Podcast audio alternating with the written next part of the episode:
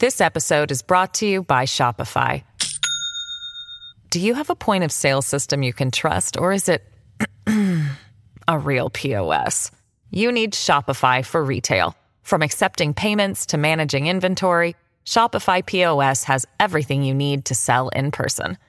Go to shopify.com/system all lowercase to take your retail business to the next level today. That's shopify.com/system. Your brain needs support, and new Olly Brainy Chews are a delightful way to take care of your cognitive health.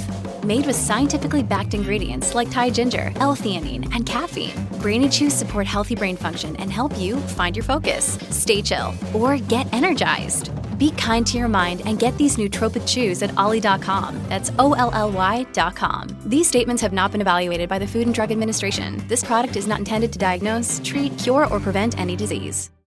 Hello, everybody. This is Marshall Poe. I'm the editor of the New Books Network. NBN listeners like to read books and buy them. So we thought we'd tell you that right now, our friends at Princeton University Press are having a remarkable site wide sale. You can get 50% off books, including ebooks and audiobooks, with the code 50, F I F T Y, at checkout until May 31. You can save some real money on Princeton University Press books. I encourage you to go there and check it out.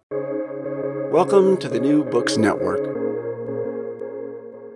In the West, the study of the phenomenon known as the Crusades has long been dominated by European concerns, European periodization, European selection of important moments and personages, and, most of all, European sources.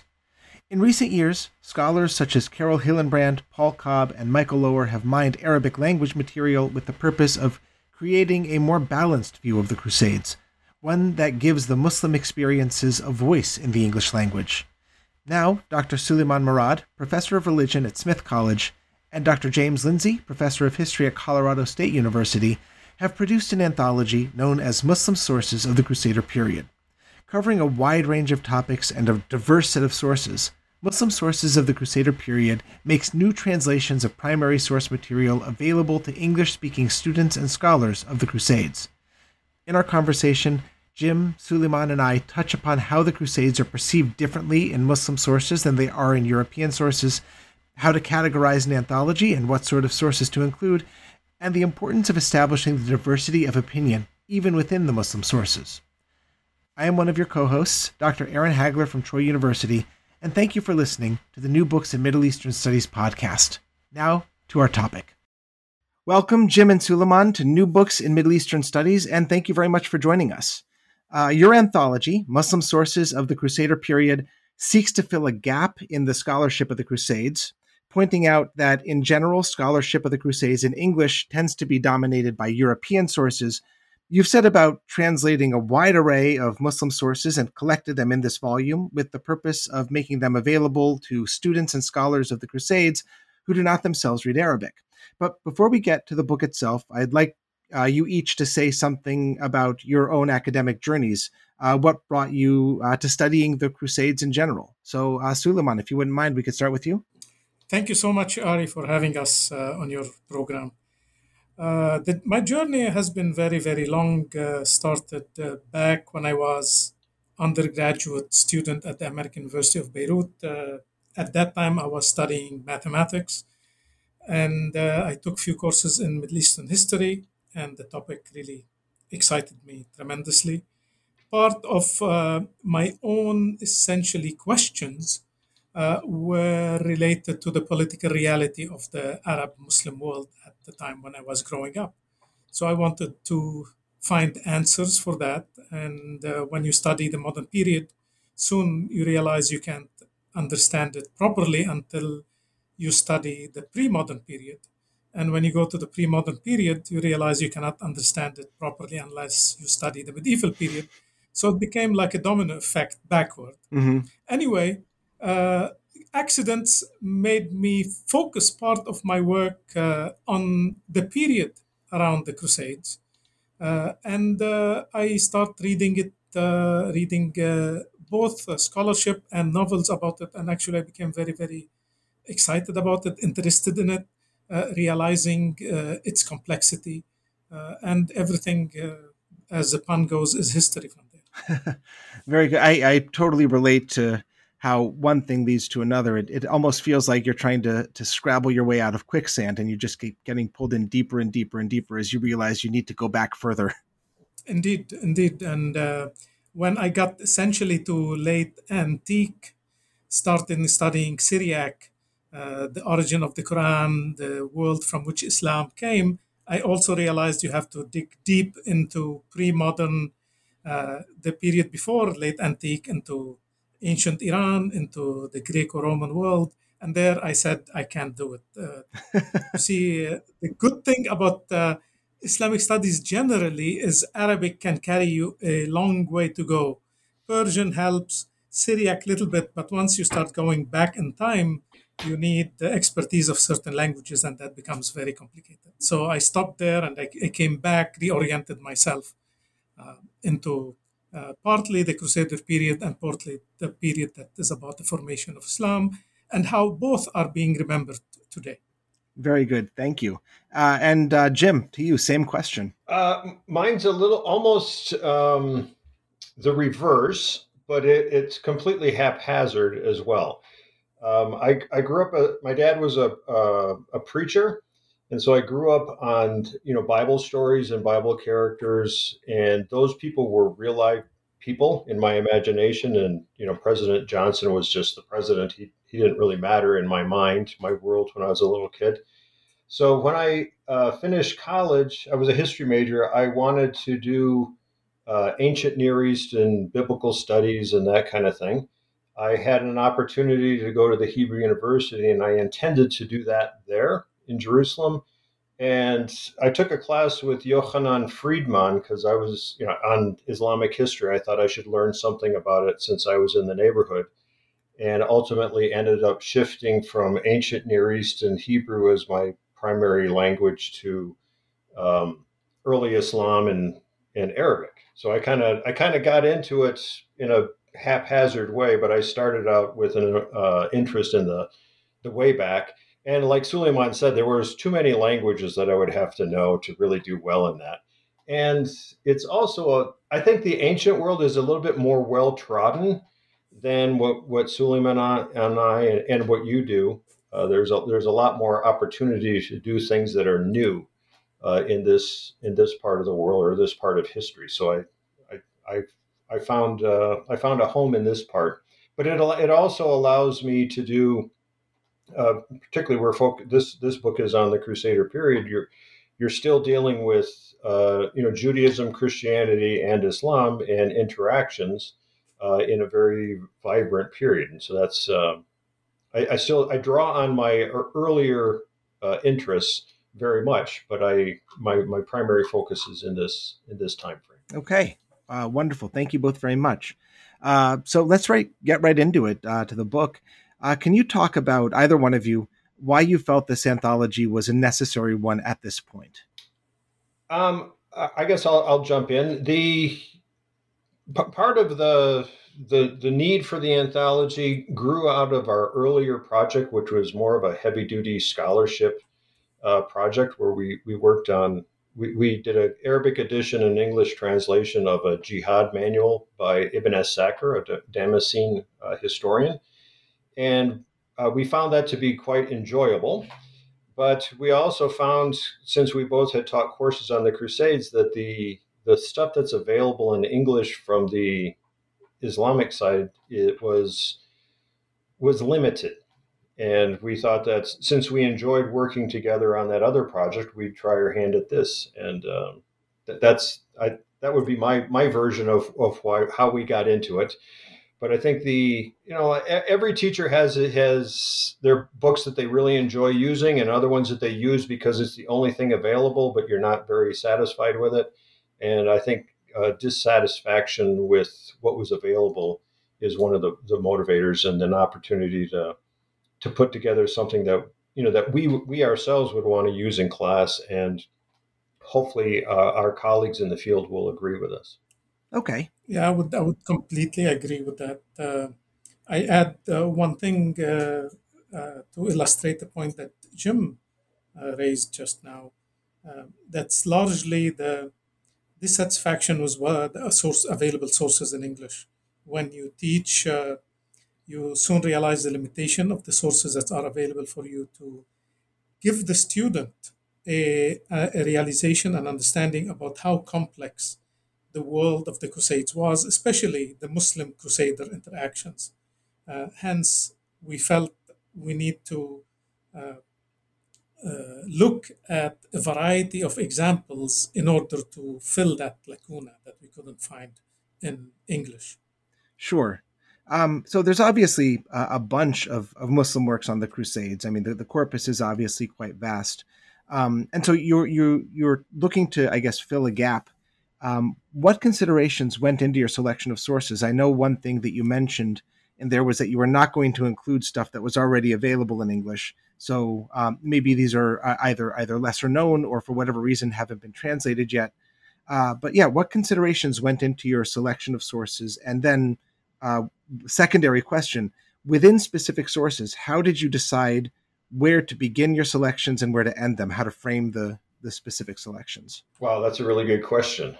Um, well, some of this, I mean, not everything in here has not been translated. I mean, there are certain things that you simply can't avoid uh, including, but we did our own translations because we wanted it to flow uh, a little more smoothly.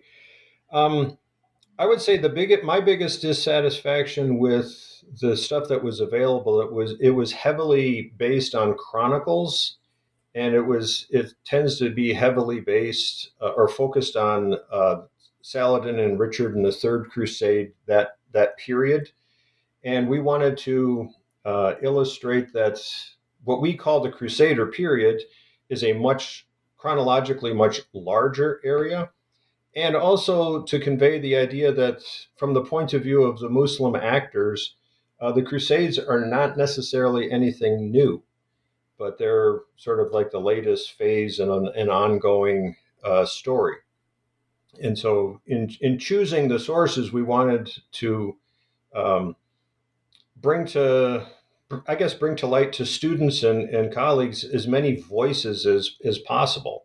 You know, di- disparate kinds of voices. So we have you know we have poetry, we have we of course have chronicles, but we have religious texts, we have geographical texts, we have inscriptions to you know to demonstrate to the reader the, the breadth of what's available and what uh, scholars and students can use to understand this period more in, in its complexity a little bit better. When you say the crew, yep. oh, sorry, go ahead, Suleiman. The, I, I'm just uh, completing uh, this excellent thought that uh, Jim uh, uh, contributed to say that indeed the complexity and the diversity of the sources uh, of the Muslim sources uh, is a, uh, a, matter of great richness for the student of Crusader history. but I want to go back to a point that you raised, Ari, at the beginning, that largely Crusader historiography is determined on the basis of European agendas. Uh, I don't necessarily say this in any negative way, in as much as uh, European history hegemonizes the way the story of the Crusades is told, including what Muslim sources are identified as interesting to read. Uh, and here, uh, when you, you are a European historian, you want to look at who was the interlocutor of uh, Richard the Lionheart, who was the interlocutor of St. Louis the, the Ninth. Uh, you identify spe- specific people uh, or specific periods and you go look what was the Muslim reaction to that. That is not how the Muslims saw the Crusades. So if you really want to pay attention to what the Muslims said and how they perceived of this phenomena that we call the Crusades, you need to look at the Muslim sources without this kind of prejudice. You have to open yourself to all kinds of literature that the Muslims produced at the time where they commented in one way or another, whether it is direct or indirect, about the Crusader period and about the challenges that they were facing. And then you can get a good understanding of Islamic reaction to the Crusades rather than come to it from a European perspective.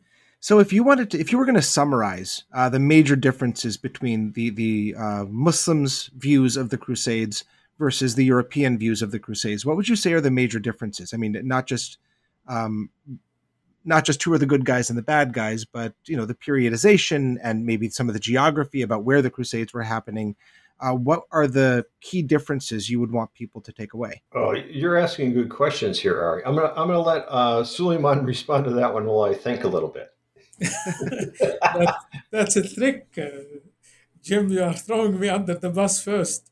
Anyway, um, what what I look at uh, for this specific question um, is uh, that the Muslims largely talking here about the historians who wrote about the period, uh, they were writing as if uh, they were the people who were living there, not the people who were invading the uh, region. In reality, there is a little bit of a complexity about that, that. Some of the historians were not actually from, say, Syria and Egypt. They came, like uh, uh, Al Katib al Isfahani was the secretary of Saladin. He came from Isfahan. He's not a local person. But when he wrote history, he wrote as if the Crusaders came and invaded us. So that is something that you see uh, in terms of the Crusades seen from the Arabs as something that came from outside. Uh, it is, as Jim said, it is another chapter uh, of different things. You know, there are, uh, the period saw lots of encroachments into this period, uh, into this geography. It wasn't simply the Crusaders. At some points, the Muslims were uh, having uh, battles with the Byzantines. a couple of decades before, you have the Seljuks coming and invading greater Syria and, and challenging uh, Egypt. So the, the period was uh, in, in transformation. Uh, and the Muslims were commenting on lots of things that were happening around them, and not only the Crusades or the Crusaders. and that is a major distinction let me go back and rephrase it. When we want to look at the Islamic history of the Crusader period, we need to look at the history of a geography and what was happening there from the uh, or as Muslims saw the important things that happening there, and therefore the crusade the, the, the crusades were not the most important thing; they were a serious challenge, but they were one of several important things that were unfolding. And the Muslim historians and religious scholars were trying to struggle with all of the struggle, all of these transformation together rather than uh, at, at, one thing at a time. Uh, if you look at Crusader history from European perspective, it's largely a series of campaigns uh, that were uh, tied to varieties of geographies. At one point, European history decided that they want to zoom only on the encounter with the Muslims. There is a revisionist historiography of the Crusades today that tries to see to see the Crusader phenomena as varieties of campaigns into different geographies, including uh, uh, against the Byzantines, including uh, parts of Western Europe, and then later on Central and Eastern Europe. Uh, so they start look at it again from the perspective of the totality of it rather than from one angle of it. So um, I think Jim must have thought of something, so I'm going to stop here. Yeah, yeah, yeah. I, I would agree with everything that Suleiman has said, and and I think um, one of the things that we're trying to um, open up a little bit is, you know, at, professional Crusades historians know that the Crusades are more than from Urban's sermon in 1095 until the fall of the last outpost in 1291 along the Syrian coast. They, I mean, nowadays historians know that the what we call the Crusader enterprise is much larger. It includes Spain, it includes North Africa, it includes Sicily, southern Italy, but it still is focused on the Eastern Mediterranean primarily. And so our sources are, are primarily Eastern Mediterranean sources, but even there, we're trying to um, introduce the reader to a world that is is not just thinking of this period from you know the late 1000s to the late 1200s as the the thing that the only thing that matters in this part of the world the world you know people c- continue to live. Uh, day to day to day life continues to go on. Interactions between uh, local Muslims, Christians, and Jews are, are continuing on, but also interactions between uh, you know Muslim uh, rulers, notables in cities, villagers with the the Franks who have come, some who have settled, some who are coming new and haven't accommodated themselves. So we're trying to um, bring these kinds of things to light in as with as many different kinds of sources as possible.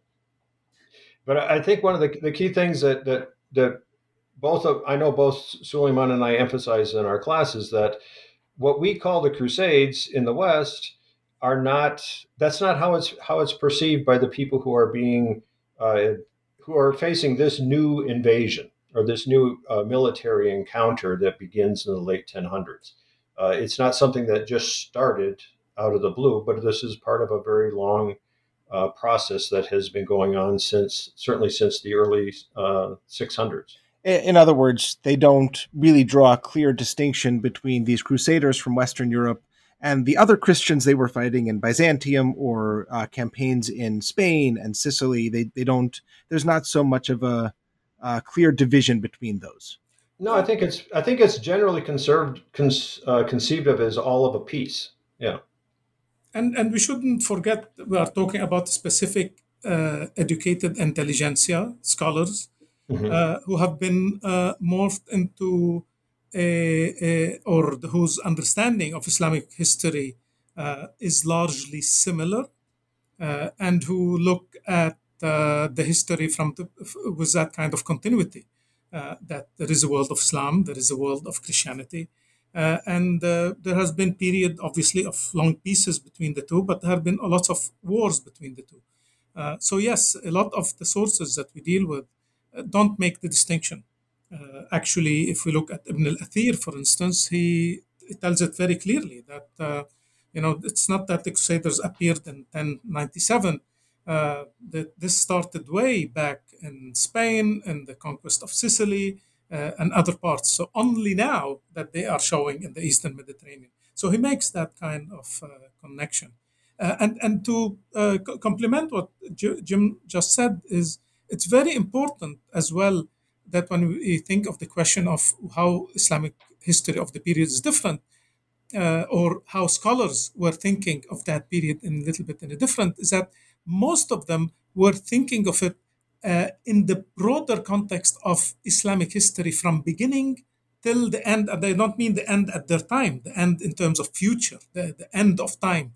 So there is that continuum that lots of religious scholars, Muslim religious scholars, had in mind when they think about history. There is a beginning, there is an end, there is their time, and they try to struggle to make sense of it all and how things fit as puzzles into that kind of broad scheme. Um, and that's very important to for, for us to, to read uh, when we read Crusader history so that we understand really what these Muslim historians, uh, religious scholars, uh, jurists, uh, geographers were trying to achieve. Well, that actually is a, a, great point that segues directly into the next question I was going to ask. Uh, you're talking about how they're organizing things, and my question now to the both of you is about your organization um, you have divided the anthology into sections, some of which uh, you just mentioned. Uh, there are six sections. Uh, the first is travel literature and geographical guides. Then there's jihad books and juridical directives, followed by chronicles, memoirs, and poetry, biographies, correspondences, treatises, uh, treaties, and truces, and finally inscriptions. So you're trying to put together a, a picture uh, uh, from the Muslim perspective of this period in history. Uh, why these categories? Um, how did you select the categories? Uh, were others maybe considered and rejected? I'd love to hear just kind of about your your organizational principles. Okay, um, I I'm going to use your question to follow up on what Suleiman was just talking about on this this broader conception of Islamic history. Yes, please. And our our first chapter, travel literature and geographical guides, can, gets to that as well, because just as the I mean in the Jewish tradition and in the Christian tradition the history of you know the people of Israel begins with Adam and Eve. The history of Christianity begins with Adam and Eve. The history of Islam begins with Adam and Eve as well. And in the travel, the the text that we included in the travel literature and geographical guides, um, there's you know descriptions of these sacred spaces in Eastern uh, the Eastern Mediterranean, most you know in the Holy Land writ large, that are shared places of sanctity among all three traditions, and uh, so obviously the authors here are Muslim authors, so they're they're they're focusing primarily on their interpretation of these sites, but they're not uh, exclusively only Islamic sites. They know that Christians are there. They know that, I mean, that Christians venerate them or that Jews venerate them. And uh, by including these texts here in, at the very beginning of the anthology, we, we're trying to set the tone for um, introducing this, the you know the reader to this to this larger world of you know there's multi, there's a variety of monotheistic communities that are um, sharing this space and, and seeing it in similar ways, but also in uniquely different ways. And that, that's one of the things that we're trying to do in that opening chapter. And I'll, I'll turn it over to Suleiman now. Yeah, absolutely. Thank you, Jim, for that. That's exactly, you know, we we talked a lot about these categories and how to divide them and went back and forth in terms of arranging them, putting one uh, before the other, etc. And finally, we settled on this precisely along the line that uh, Jim said, uh, because when, uh, again, the stereotypical understanding of the Crusades uh, is that here you have the Crusaders who came, conquered Jerusalem, committed a huge massacre, killing 70,000 Muslims, um, uh, and took Jerusalem away from the Muslims. And ever since, the Muslims were trying to take it away. So, as if Jerusalem was the reason for warfare. I'm not saying Jerusalem was not a reason for warfare, but one we need to probably be a little bit humble in the way we assert certain things. Uh, and that's why Al Harawi, for instance, tells us um, very stunning things about when he traveled. He traveled at the time when the Crusaders were in charge of Jerusalem. He went there, prayed at the uh, Temple Mount, uh, uh and uh, described what the Crusaders actually did to the place. Uh, and he goes all the way to Hebron and in Hebron, he sits with a Crusader knight, an old Crusader knight, and they reminisce about the patriarchs, about Abraham, Sarah. Uh, and that Crusader guy, uh, uh, when he was a kid, he went down and helped uh, uh, rebuild uh, the sanctuary because at one point it seems it has collapsed. So he was there. And, and Al Harawi tells us that actually he, fi- he found that discussion with the Crusader uh, knight uh, and extremely revealing on the one hand. Um, but more importantly, he says that now I have seen someone who saw Abraham and Isaac and Jacob in life, not in a dream. That is, he saw them dead, but he saw their corpses. Because all his life, Al Harawi have heard about these patriarchs, but either people have told them about them in books or about dreams they have seen them, but never in reality.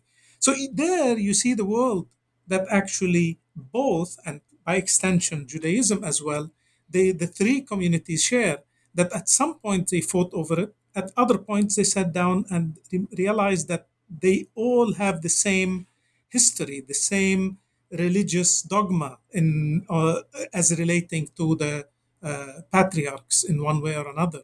They all revere similar geographies, similar personalities.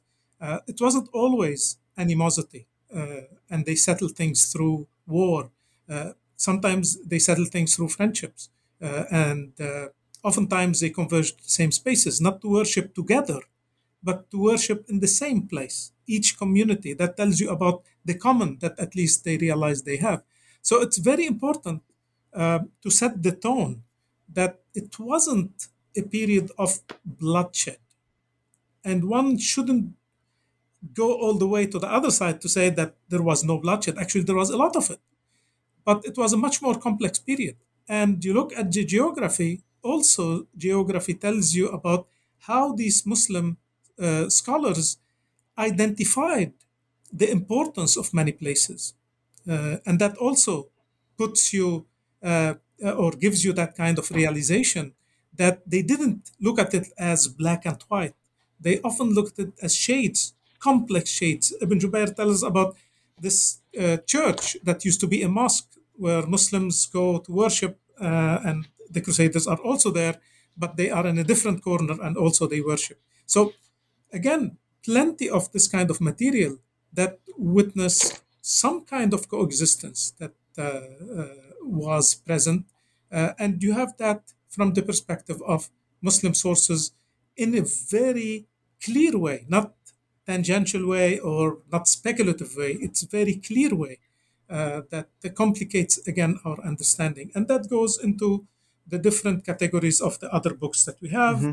Uh, that it's important to look at the varieties of what the Muslims produce at the time in order to, again, directly or indirectly talk to that challenge that we call the Crusader uh, uh, uh invasion. Uh, so, what, how they redefine, for instance, jihad ideology, uh, what type of fatwas they issued that speak about relationships with the Crusaders. Um, and the most important uh, feature of Islamic historiography that often doesn't get consulted is the art of biographical dictionary, which is a form of history. Uh, although it might be a little bit of a praise of a certain figure for the most part, especially rulers. But that also, you know, talks about them, what they contributed, how their author, the authors of those biographies saw that person uh, achieve certain political, religious objectives. Uh, so it's very important when you study the Crusader period to see how Muslims thought of Nuruddin, for instance, who was probably the most important Muslim political leader of the period, definitely of the 12th century, much more important than Saladin. And then you read his biography and realize that the biography is not obsessed with Nuruddin's relation with the Crusades or wars with the Crusades. It contextualizes, again, Islamic history in a broad geography with many concerns. Um, and that is very important for the student of Crusader history to realize. So that that's essentially the idea behind this kind of division is that uh, it gives you a, not a saturated because in final analysis we have a limited number of words that we can do. Uh, that's always a challenge for publishing a book. Uh, but you can give the student an ability to zoom on a genre of literature and get to appreciate how Crusader period is told through that genre. So through biographical dictionaries, through geography, through jihad books, through, through chronicles, and above all, through two other things that are not always part of the story uh, inscriptions. You know, how people went around dedicating inscriptions for mosques, for castles, for things of that type, or correspondence, treatises, and truths that often get buried in our understanding of that period because often it, it, it exposes um, a much more complex world than the simple narrative that we want to tell. This episode is brought to you by Shopify. Do you have a point of sale system you can trust, or is it a real POS? You need Shopify for retail. From accepting payments to managing inventory, Shopify POS has everything you need to sell in person. Go to shopify.com slash system, all lowercase, to take your retail business to the next level today. That's shopify.com slash system. I think one of the things that's uh, so successful about it is uh, that you do include a whole bunch of different perspectives, even within those categories. Uh, like right in the middle of the um, second chapter of the Jihad books and juridical directives, you have uh, a translation of Ibn Taymiyyah's directive against the Shia, which is you know it, it, kind of goes to to serve the point that this was not unified Christians versus unified Muslims, but that even within each community, uh, I guess this is highlighting the Muslim community that there's still significant division within the community. Absolutely, Absolutely. and if you see why Ibn Taymiyyah, it's not the only reason, but one of the reasons he's angry against the Shiites is because he considered them to be collaborators with the Crusaders. So that adds to what you just said, Ari. Yes. About the complexity that's not yeah. one group against another group. It's much more complex, at least the way some people imagine.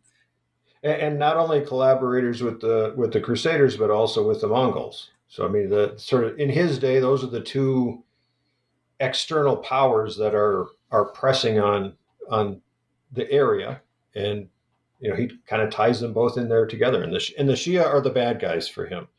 Um, well, another thing that we we in that first chapter, uh, Suleiman had brought up Ibn Jubair's um, some of his discussions, and he's from he's from uh, Valencia. He's a you know he's from Spain, so he's he's from the Western Mediterranean. He's come here, And in his descriptions of the city of Acre and the city of Tyre, I mean, the headings in his texts are, you know, this is this, you know, the city of Tyre, may God destroy it. Uh, the city of Acre, may God destroy it and restore it to the Muslims. Even though he's talking about interactions and they seem to be, you know, he describes a, you know, a Christian wedding that he observes, and he's he's a, a wonderful um, testifier to what he has seen he still needs he, he still as the outsider who has has not gotten used to the franks here in this part of the world like some of the other authors who have interacted with them uh, he still wants to restore the world to the way that it's supposed to be with with you know his version of islam in charge which is again that we're which takes us back to ibn taymiyyah who is you know his sunni supremacism is is very much on parade in that in that fatwa that the natural order of things is that the Sunnis must be in charge. Anything that upsets that, you know, he he doesn't he doesn't like. And uh, I don't know if I would enjoy spending time with Ibn Taymiyyah, but I enjoy reading him because there's no there's no nuance in, in, in much of what he writes, so it's very easy to teach from. you know, he, he's very clear in what he wants wants to communicate. Absolutely which I which I think is fun for students when they encounter that because uh, many of our students are, are, a little bit more reluctant to uh, actually articulate what is going on in their own minds because they don't want to be they don't want to step on anybody's toes. The authors that we're translating here, they didn't mind stepping on people's toes because that was that was a that was rhetorically acceptable at that time. Stomping on people's toes, even another Right, which is another way of, of entering, you know, getting the students to enter into a world that's very different from their own and to, to understand it on its own terms and not to impose our expectations of what's normal on the past. Yeah, absolutely. Okay. Yeah. But another thing, you brought up the jihad things. One of the fatwas that we include in there is uh, a fatwa against selling arms to the Franks. Okay, so well, you know, the, uh, he, he's not going to issue uh, a declaration that you should not sell arms to the Franks if people are not selling arms to the Franks. Of course. Um, so it, it gives you an insight into the right there on that economic interaction that is existing in the in you know the Eastern Mediterranean at, at that time. So some author. oh, go uh, ahead. Add, and if I add one last thing, yeah, uh, we try to add a lot to include a lot of poetry uh, because often poetry echoes a lot of feelings. Uh, and of uh, poetry was, uh, as many people, many scholars, when I was a student, used to say it was a newspaper of the of the time. when you want to write something and disseminate it in the fastest possible way, you do it in the medium of poetry.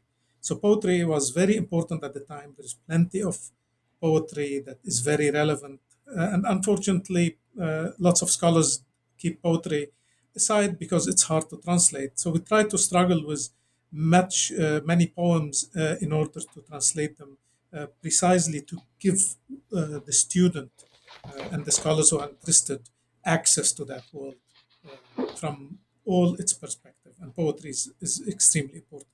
Well, thank you for that because uh, I can attest that poetry is extremely difficult to translate.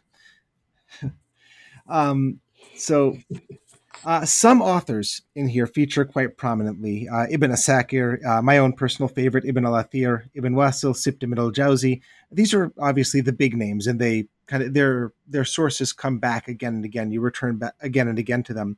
Uh, who would you say is maybe a, a lesser known source uh, that you have in here, who you feel provides value to a not to non-Arabic speaking students and scholars of the Crusades? Um, well, I'm going to p- pick up on the poetry. Yes, please. Um, we included uh, poems about Frankish and Greek women in Antioch, and in a you know he it's it, it illustrates the importance of poetry, but it also illustrates that it does not matter the time period, the culture that a man may come from he they invariably have the same response to beautiful women and um, he's you know he's just he's captivated by the these women and he he's just extolling their beautiful beauty and comparing them to the icons that he would see in a church and just as the Christians would, you know, prostrate themselves and venerate the icon, you know, these women are the ones who should be prostrated before and venerated because of their beauty.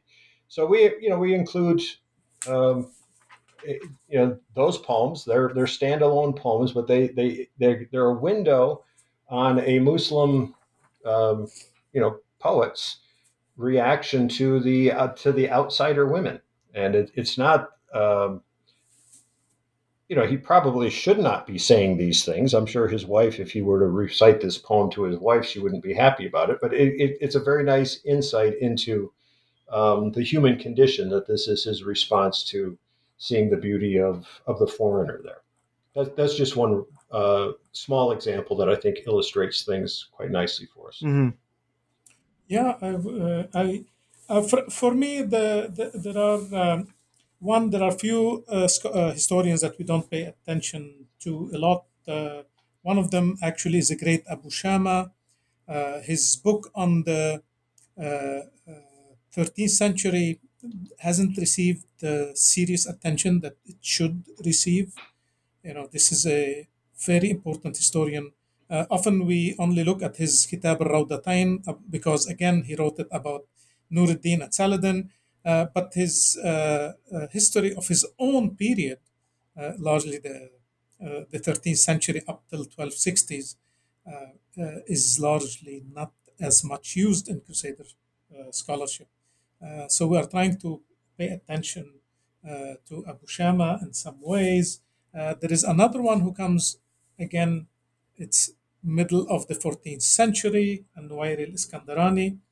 Um, uh, but that is because nobody looks at him because we assume 1291 is the end of the Crusades, when actually the Crusaders were still around, and people in the Eastern Mediterranean, the Muslims in Egypt and Greater Syria, were still concerned about attacks by Crusaders from varieties of islands.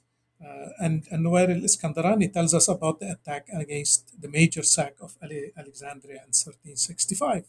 Uh, so we, we try to pay attention to some of these marginalized historians who are very important and who speak also about the period. Uh, so aside from the usual suspects, you have that.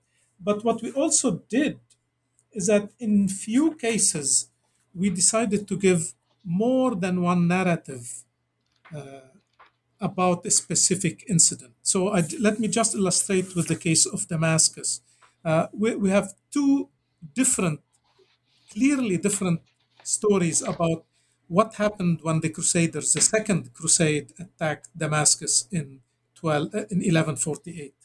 Uh, there is one by a local scholar called Ibn al-Qalanisi, and there is another one by Ibn al-Athir. And you read them, and you get completely different conclusions about that. And it's very important for the student when they read Muslim sources about the Crusader period that uh, they should look for different historians and what they all say rather than pick up one narrative and they say that's what happened. Uh, actually, uh, of the two, from my own judgment, and that something came up in the discussions that uh, we had with Jim as we were translating them and commenting on them, uh, is that Ibn al-Qalanisi clearly is trying to exaggerate uh, a lot of details, whereas likely Ibn al-Athir is more down to earth in terms of his, sto- his narrative. But that's my judgment uh, as a historian. Nevertheless, it's very important for the student to look at more than one narrative, the same way with the capture of Jerusalem, uh, the same way with how, for instance, uh, the Muslims engaged uh, the Third Crusade, uh, uh, so the Battle of Hattin. things of that type, you know, look at it from different historical perspective.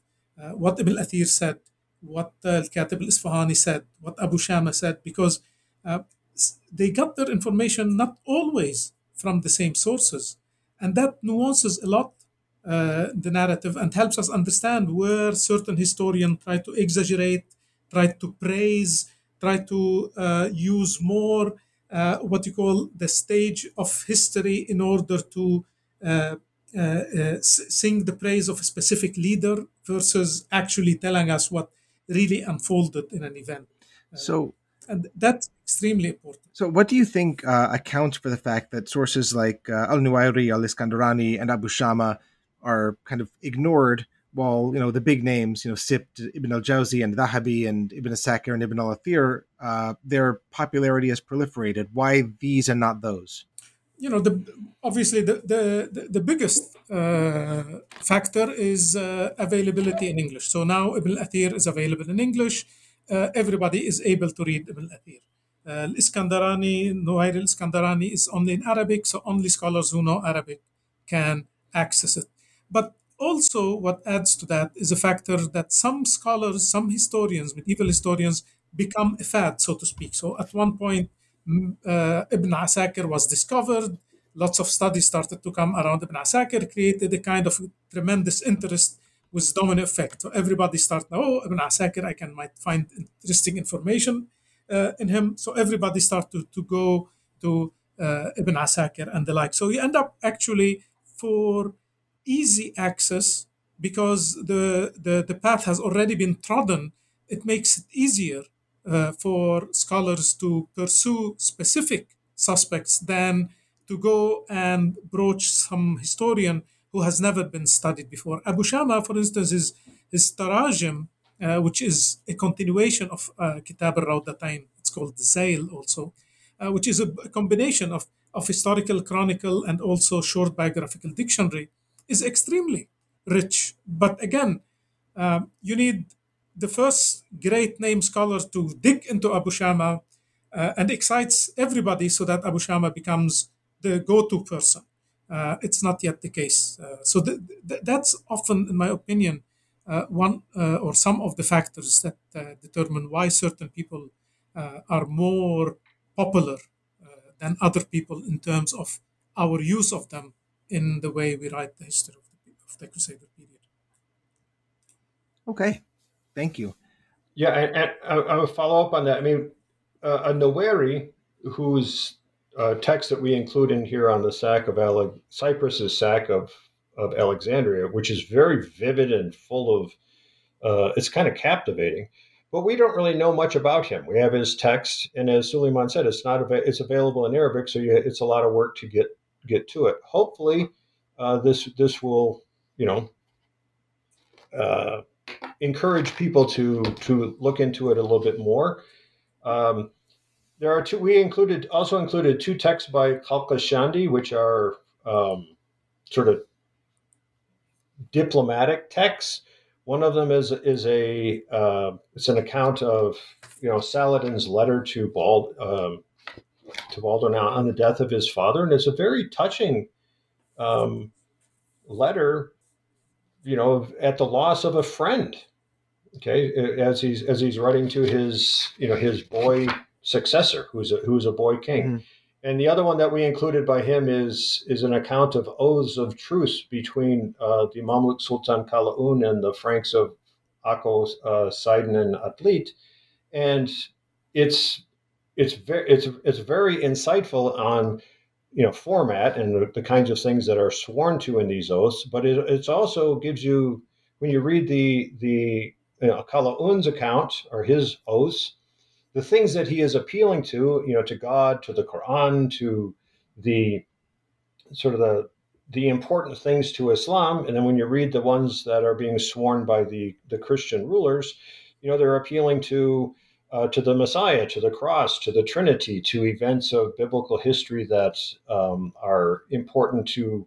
If I swear by these things, I'm going to follow through on what I say. Mm-hmm. So both of those are texts that are not commonly found in um, sort of anthologies or things that you discuss uh, about the Crusades, but they, they give really nice insight into you know the worldview and the value system of important actors in this time period. So I, I think that those are two other, uh, I don't want to say minor examples because we think they're all major, uh, but you know less less well known examples of what we include.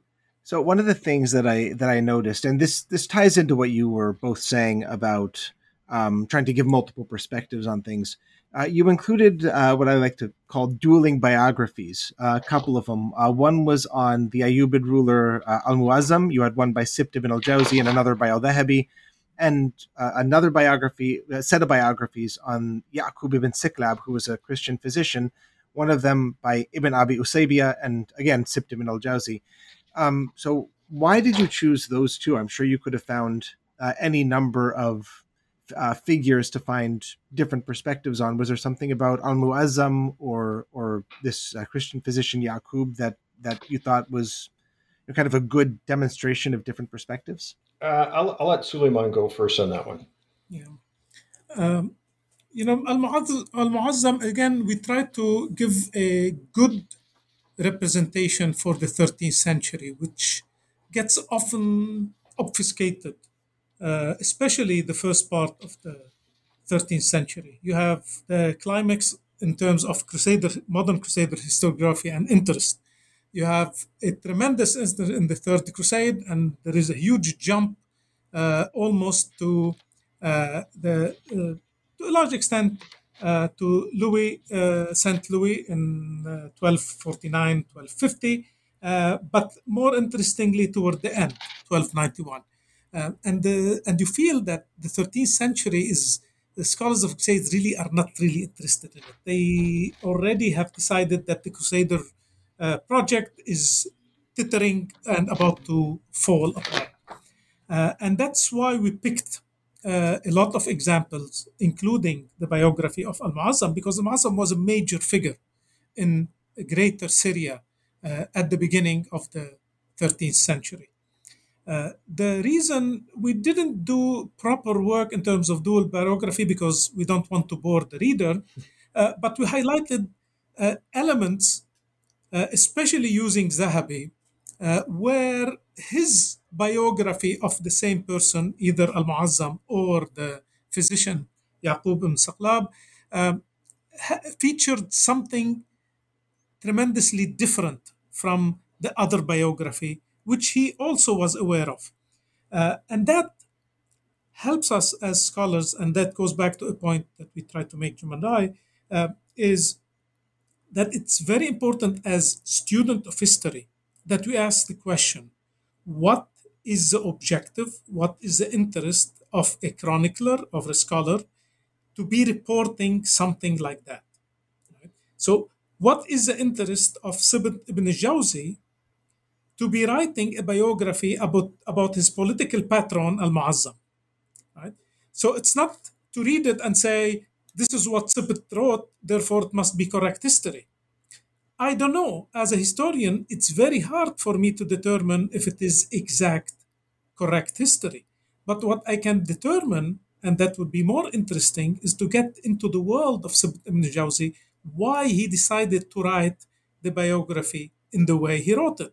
And the only way I can determine that if I look at another biography of Muazzam uh, to see did he take things out did he include things that the other biography include? And that was a logic behind including uh, uh, uh, one full biography from a source and selections from another biography in order to highlight that actually these authors uh, were also makers of history. They were not simply reporters of history.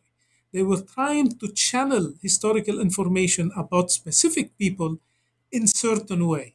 In this way, it is uh, essentially uh, an acknowledgement about the uniqueness of Al-Mu'azzam by Sibt ibn Jawzi.